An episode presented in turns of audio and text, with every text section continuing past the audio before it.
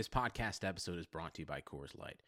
These days, everything is go, go, go. It's nonstop hustle all the time. Work, friends, family expect you to be on 24 7. Well, sometimes you just need to reach for a Coors Light because it's made to chill. Coors Light is cold lagered, cold filtered, and cold packaged. It's as crisp and refreshing as the Colorado Rockies. It is literally made to chill. Coors Light is the one I choose when I need to unwind. So when you want to hit reset, reach for the beer that's made to chill. Get Coors Light in the new look delivered straight to your door with Drizly or Instacart. Celebrate responsibly. Coors Brewing Company, Golden, Colorado. Golden Edge, presented by STN Sports Mobile from Station Casinos. Like I said, a little goofiness happened a little bit, but nobody got hurt and everybody's fine. What is up, hockey fans? It is Ben Gotz and David Schoen, the Review Journal's Golden Edge podcast, coming at you here on the first day of the regular season. Dave, can you feel the excitement? I'm stoked. I can feel it. Drop the puck. What else do we come? Yeah, it's. Yeah, I mean, okay, it's our job to build it up, right? So I'll we do got my we got to sell the papers. Yeah, that's right. That's right. But no, no, no. I mean, in all seriousness, like that last exhibition game was fun, but I'm glad the exhibition season's over. Like, get to the real stuff, you know? Me too. I'm ready for the regular season to begin. I think a lot of people are. Uh, we're also ready to keep bringing you this podcast every week. We're going to bring it to you every Wednesday. We're going to try to have a consistent release date this season. So make sure you subscribe, like, whatever you got to do to find us on iTunes, Stitcher, uh, Spotify, wherever you get your podcasts. We're also on reviewjournal.com and check back to that website for all our coverage, including our special section stuff today that we, you know, slaved over all preseason to bring that to you just to get you hyped for the regular season. As we said, we're hyped. Uh, we're also hyped that the Golden Edge podcast is presented by STN Sports Mobile from Station Casinos. And of course, we are hyped to talk Golden Knights, Sharks. That is, of course, their opener uh, as we record this tonight at T Mobile Arena. They play again on Friday, so we'll kind of preview both games here right now. I mean, there was uh, some goofiness, as Coach Gerard Gallant told us off the top, as you mentioned, Dave, in that last preseason game. Uh, what do you think uh, we can expect tonight and Friday? Okay, he said it was kind of bush too, or something like. What didn't he? There's some Bush word? stuff. Bush, I love that term. That's just that's great. Um, honestly, I was talking to somebody else about this. This is like one of those like football games that you know, like the win comes and everybody goes, "Oh, you know, it's going to go under the point total," and then you know they score like 90 points or something. Like everybody expects us to be just like you know, complete chaos and just sticks and gloves everywhere. And for some reason, I have this weird feeling like now that two points are on the line, that they're actually just going to play hockey. No, I think it's going to mellow out a lot You know? more than people think. But but I also get the feeling like these two couldn't go fishing together without getting into a fight. You know, like they'd fight over the lures and like what line to use and monofilament or what. You know, like they just can't Really they- it out the fishing terms. They, but they can't get along. I, that's what it really comes down to. They just seriously cannot get along. Yeah, which makes for a fascinating rivalry, a fascinating matchup tonight. One of four games on the docket tonight for the NHL. It has a doubleheader in Canada and a doubleheader in the U.S. And of course, the Golden Knights are the late U.S. game.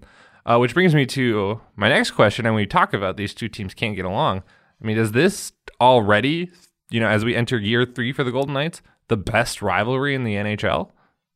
Okay, so let's define best a little bit. And, and I'll It's tough. say- It's a tricky word. right? Because you've so and, this is I'll refer to my story that was you know in the review journal and part of what Ryan Reaves talked about. There's kind of like two different sorts of rivalries, right? You have the old ones, you have the historic ones.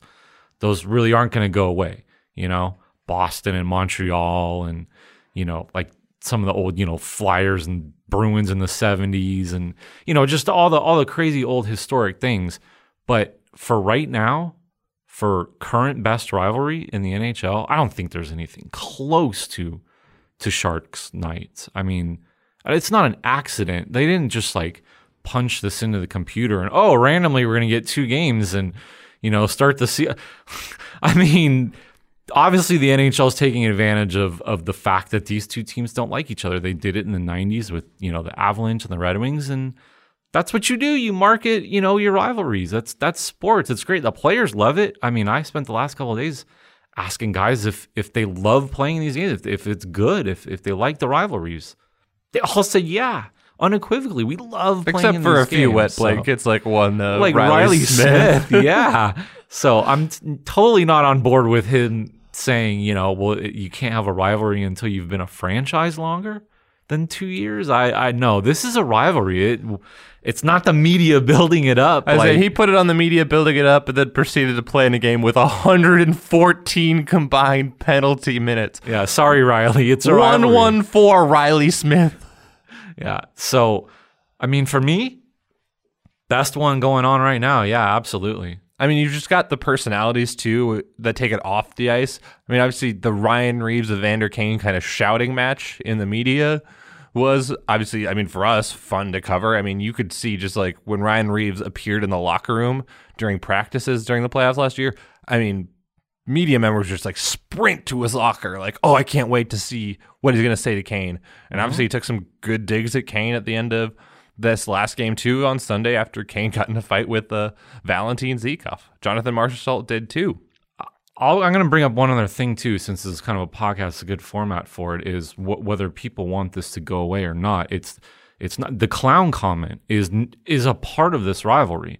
That was something that I was hoping Gerard Gallant would address. I, I kind of tried to do it privately um, with him through the team, and and he didn't want to address it. He wants it to kind of go away, but wh- which is fine. I respect that but these are all the things that that go into a rivalry. These are all the moments that you know fans and the media and, even players and organizations they go back and they look at all these you know kind of different flashpoints and and that's what builds it up.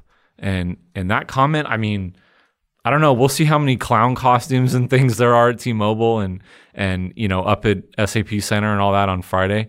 But I, you know, even w- my point is when the coaches get into it, it, it that's when you know it's a rivalry. That's when you know it's crossed into just you know complete bad blood. Yeah. So for people who that don't remember, I believe this is before Game Seven.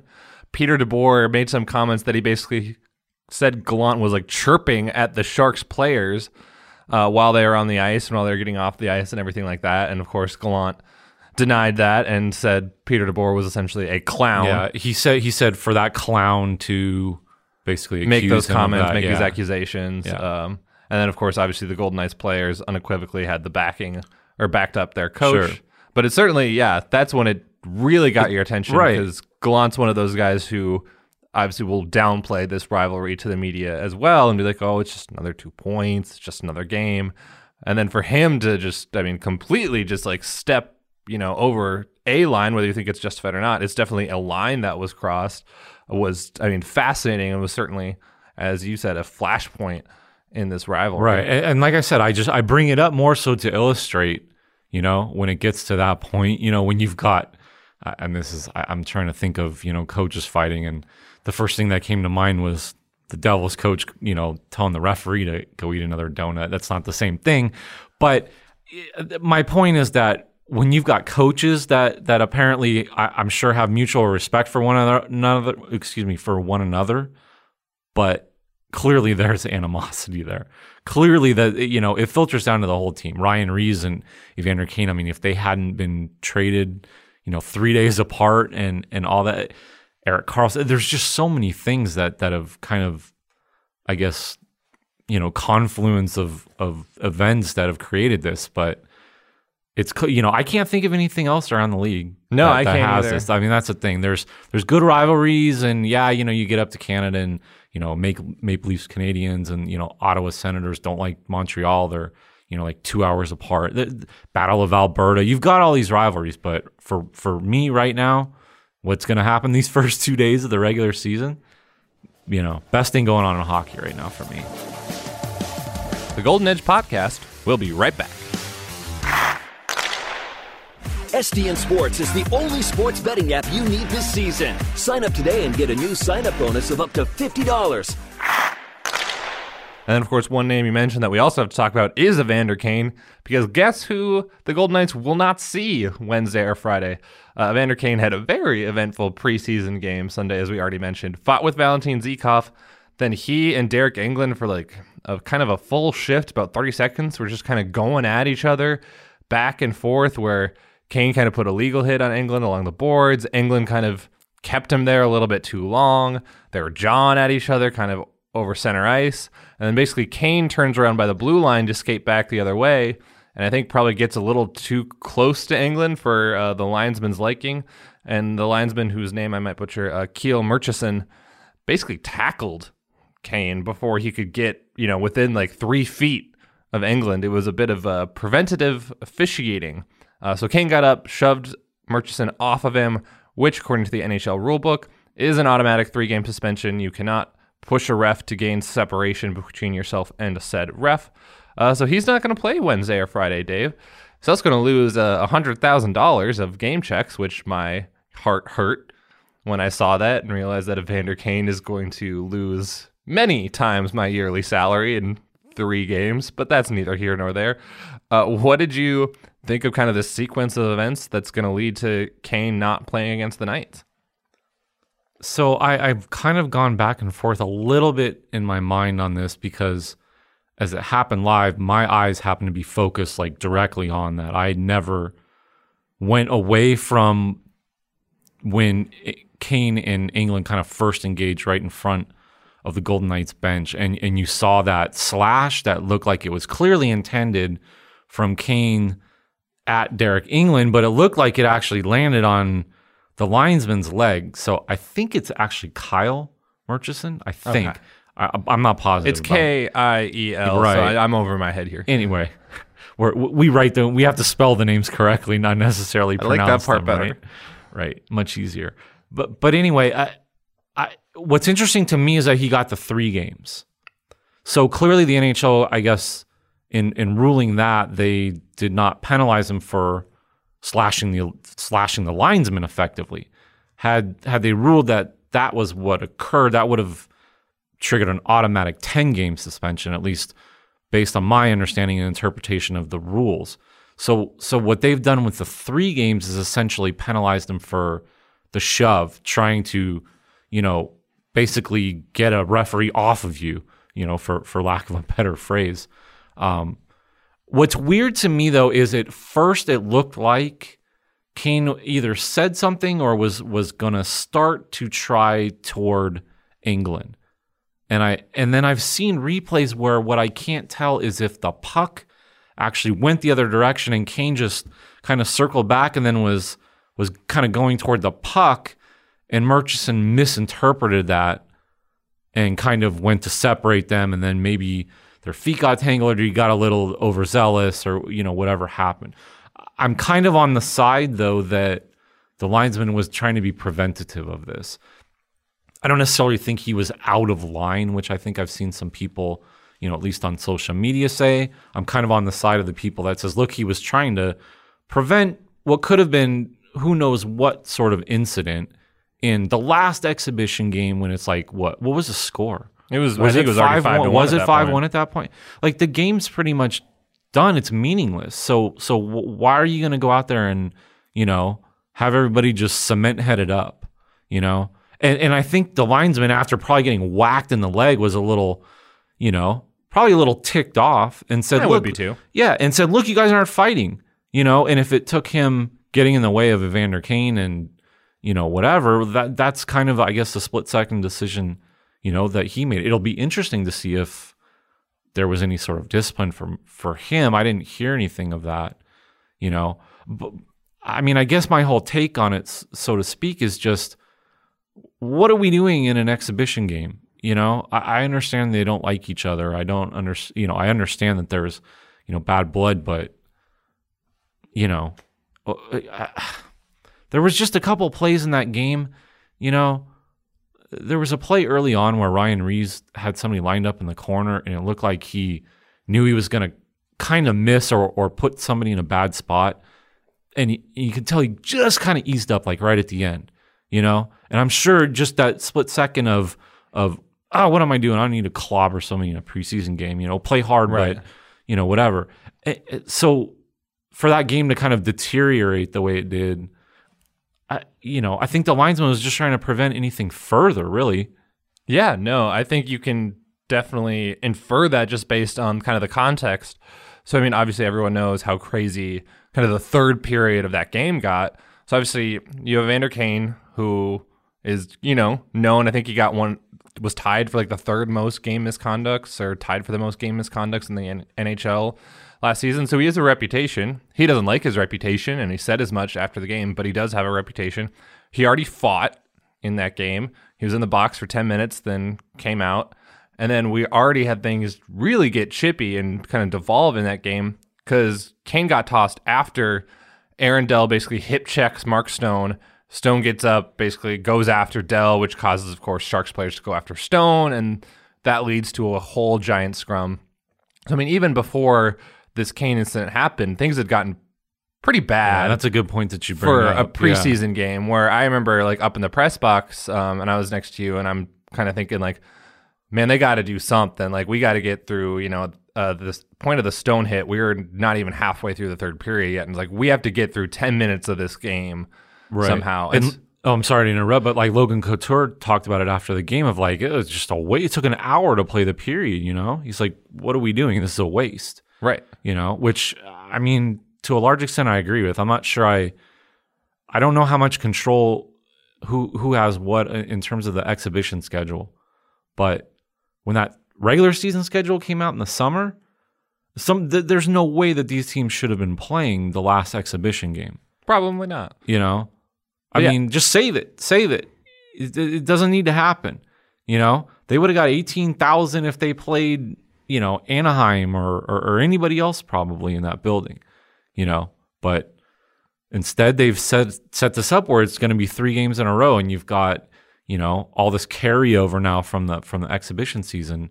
You know, kind of bleeding into the into the regular season. I guess pun intended. You know, I mean. I used to joke with one of our other writers whenever the uh, the Rangers were in town, how long it would take to get the whistle and the Potvin sucks chant that all Rangers whatever. Like uh, it's gonna what? How long? They're gonna start a "Kane you suck" chant when the, the guy's not even in a game, right? Yeah, there are multiple. Kane you suck chants on I Sunday? I- and there's going to be multiple. I bet I'm, tonight. I'm betting there are. And I'm sure there's going to be fans that try to start it up at SAP, you know, up in the corner or whatever, the little night section. That's probably going to be there, you know. But that's what it's. That's what the rivalries come to. That's what the fan bases come to. Uh, but to your point, you brought up a good point. This this didn't start with Evander Kane, and and he does bring up an interesting point and a valid point about kind of the double standard, you know, and, and whether he is treated differently, unfairly, you know, than other players. I would argue, I guess, in this particular instance, I think a lot of what happened was a reaction to him basically slashing the linesman. Now, whether it was intended to slash the linesman or not, I think that was what kind of triggered it. So I think in some regard, if he's overlooking that aspect and his responsibility, you know, in the whole fiasco, you know, maybe he needs to look at that part of it a little harder. Yeah, no, definitely. And like I said, he fought in this game. Like clearly, I think what he would say, and I think is even pretty obvious, is the linesman did not kind of give him the benefit of the doubt in that situation with Right. Engelland. And I think it's pretty up in the air whether he deserves the benefit of the doubt. And I think you can make a pretty good evidence based case that he did not deserve the benefit of the doubt in that situation. Um, that's certainly something that he'll kind of have to track the rest of the season once he's allowed to play again. And um, as much as we kind of, you know, poke fun or just discuss kind of his antics, for lack of a better term, I mean, he's also a really good hockey player, and that shouldn't be lost. And he Yeah. almost makes that get lost based on some of these things he does. Right. I mean, As- he had 56 points last year, which would have been tied for the second most on the Knights with William Karlsson. I mean, he's a top six forward. He's actually like a pretty big loss for them. And that kind of gets lost in the shuffle and all the noise because what he does, you know, off the ice or either between the whistles takes most of the attention. Well, as Joe Thornton brought up in the playoffs last year, you know, when he fought Ryan Reaves, Kane's a 30 goal scorer. You know, he's out there slugging and doing all that. So, and, and at least in terms of a little more of a hockey discussion, I guess maybe that's co- sort of always been the quote unquote criticism of him, or or maybe that's the intriguing aspect of him as a player is that you're getting somebody that's a 30 goal scorer who's got you know a little bit of a nasty streak and and will go out there and you know knock people around and get under people's skin. And you know whether people like it or not in 2019 it's still part of the game. He's still a good agitator. And and you know anybody that knows me you know i i like a good agitator on a team. You i, I feel like it's an element you need you know. Now whether he crosses the line at times i guess is is is up for debate you know. And and it will continue on you know probably for the rest of the year and probably for for the rest of his career you know unfortunately Yeah, so we'll, like I said, keep monitoring what happens when Evander Kane gets back, if anything kind of comes of his gripes with the officiating. But we'll transition into what we're also going to see from the Knights on the ice tonight and Friday. They made their roster moves yesterday and kind of over the past couple days. Since we last talked to you, they've sent guys like uh, defenseman Dylan Coghlan and Jake Bischoff down, which happened a little bit earlier. And then yesterday, they sent down center Nicolas Roy and, of course, defenseman Nicolas Hague. Those two guys uh, were the final two guys out of camp. They actually had their locker stalls in the regular City National Arena locker room yesterday because they took part in the team's final practice before the regular season, then were shipped out uh, before the deadline. Alex Tuch, who is week to week with an upper body injury that he suffered in a preseason game against the Kings, will open the season on injured reserve. Cody Eakin, who is day to day with an upper body injury, is not on IR, which means we could possibly see him. I mean, potentially tonight. Gerard Gallant didn't want to rule him out yesterday, but he did make it sound like it's pretty doubtful that Eakin plays in the opener against the Sharks. But maybe Eakin's back Friday. Maybe he's back Tuesday against the Boston Bruins. We will see. That leaves the two rookies on the Golden Knights roster as Cody Glass and Jimmy Schuldt. Are you surprised that this is where we ended up, Dave? Well, with the injuries, I guess no. And you consider some of the cap stuff and, and, and all of that, I guess no. It, had you asked me maybe, you know, a week and a half ago, I would say yes. You know, at that point, if I had, you know, handicapped it, and I, I think I even did in the paper, um, Cody Glass is probably the, you know, the biggest long shot. I, I, I think, you know, early in camp that you just kind of looked at it and you're like, well, where, where's there room? It's not so much that he's not deserving, but just where do you find a hole in the on, in the roster for him? Obviously, a couple guys go down. You know, they always say you never know what's going to happen. Stay ready and all that sort of stuff. And you know, here we are, second year in a row that Cody Eakin and Alex Tuch aren't ready for the the start of the the season based on injury. So, I mean, for me, it's interesting that they're just more so where they're apparently going to play Cody Glass in in this lineup because we kind of saw him for a long time on that third line, and, and it looked like they were saying, okay, if if you're going to make this team, that's where the job is. That's where we're going to try you out. But right now, and and what I would expect for the game, you know, tonight going forward, because I don't think Cody Eakin is going to play, is for Cody Glass to be between Mark Stone and Max Pacioretty on the on the second line, basically, and Paul Stastny moving down to the third line with probably Zykov and Brandon Pirri. For me, if I'm doing the lineup, that's the way I do it. And I put Cody Glass in the best possible situation for him to succeed in between two, you know, obviously talented players. Let him be a playmaker. That's what he does. Right. You know? Especially on the power play. Right. And you, you're putting him next to a winger who's a Selke candidate, you know, in terms of kind of handling some of the defensive responsibility. And we saw him on the power play, at least in, in practice and things. So you figure he's going to get time there. And that's where we've seen him really excel right from the start in training camp. That's where he's been really good. The five on five has been, I think, improving as it's, you know, the exhibition's gone on. But the five on four, the power play especially, is where he's been really good. So we'll see, you know, as, as this go, goes forward. I mean, he certainly seemed like, you know, he he got the indication he was going to get a chance to play, and you know, if he's able to produce, he'll be up here for a while. And if he's not, like you said, he knows Chicago's calling. Yeah, he was obviously great talking about kind of the expectations that he's putting on himself basically to start the season. And then of course Jimmy Schuldt wins the basically five man defenseman battle. It was kind of funny. Gerard Gallant said before their last preseason game against the Sharks that they pretty much knew what they wanted to do, but if someone scores three amazing goals, that it might alter their plan. Well, Jimmy came close. He had yeah, a really good, game. power play one timer, and then he had an assist, and so maybe that nudged him over the edge to stay on the roster. He's also 24, so he's older, and so he might be a guy that they're comfortable, healthy scratching early on. It does appear that that would be the plan tonight in their dress rehearsal uh, against the Kings on Friday. They had six veteran defensemen play. Sunday they had four veterans play along with Hague and Schuldt, but Gerard indicated that two veterans would be coming back into the lineup, so that seems obvious.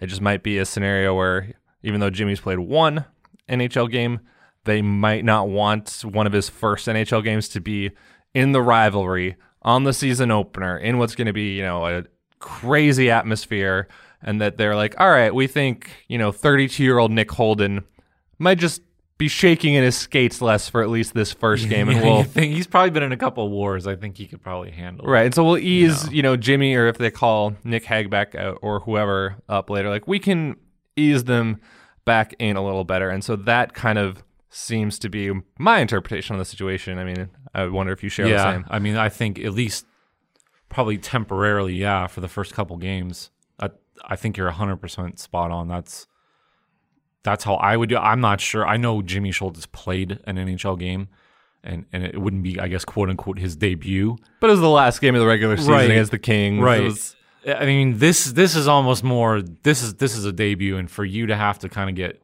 thrown into the fire, so to speak, like that, I'm not sure I would, as a coach, you know, feel like that's my best lineup. I, I would feel like if I can put six veterans out there, and you know, hey, you know, let's keep the emotions in check. Let's keep you know even keel. Let's get through this. You know, let's play a good hockey. You know that that's probably what you want. So, you know, no knock on Jimmy Schuldt. But I, I mean, I guess the other thing I'll just bring up really quickly is is you mentioned there's 22 guys, Yep. so there's room for one more guy. That's that's including Cody Eakin not on IR, so so that doesn't factor in. So maybe we we see one of those other defensemen, maybe Nick Hague, you know, who come up I guess early on here at some point. You know, once the cap considerations, you know, and all that are kind of taken care of, and and he they can fit him on. You know, if they're going to go with that 13-8 configuration, right now they've got seven, right? Yep. So there's room to bring a guy up. I wouldn't be surprised to see it. No, I wouldn't be surprised either. I'm sure they'll do a lot of roster tinkering early on. I mean, GM Kelly McCrimmon told us uh, the day before the roster deadline that it's an artificial deadline. He's like, we have to have, you know, we have to be roster and cap compliant by then. But other than that, things are going to be fluid throughout the year. I mean, he even said in a question about the young defenseman that, like, basically the battle isn't over, to kind of paraphrase him, that we're going to be trying a lot of these guys out throughout the regular season, depending on circumstances, depending on injuries, all that stuff. But it is certainly interesting, and it's a milestone to look at the opening night roster. And if you're Cody Glass and Jimmy Schuldt, the fact that you're made, you know, an NHL roster out of training camp for the first time, it's got to be a pretty good feeling. Well, Dave, it's a pretty good feeling being back in the studio with you at the start of the regular season. Uh, we'll be bringing you podcasts, like I said, every Wednesday from now on through the end of the regular season and probably into the playoffs as well if the Golden Knights do indeed make the tournament. One last reminder that Golden Edge podcast is presented by STN Sports Mobile from Station Casinos. Also, make sure to check out our work on reviewjournal.com. We've got the special section out today. A Max Pacioretty and Mark Stone are on the cover, just mean mugging it. And so I think All uh, our over unders. We'll see how we do on that. yeah, all our over unders. Uh, I would not recommend you take those to the Westgate, which is where we got a lot of those props and bet because Or bet against me at least. yeah, we did not do great last year. We were 500 for the most part. I was one below 500, but still, don't take betting advice. There was the a couple I was proud of, but there was a couple that I was like, what was I thinking? So Yeah, Hopefully I do a little better this time. I think, you know, the off season affects us all in different ways. Like I said, we're through the wilderness. We are here to the regular season. Uh, I'm Ben Gotz. That's Dave Schoen. You can follow us on Twitter. I am at Ben S. Gotz. He is at David Schoen, LVRJ. We are the Golden Edge Podcast, and we will talk to you again real soon.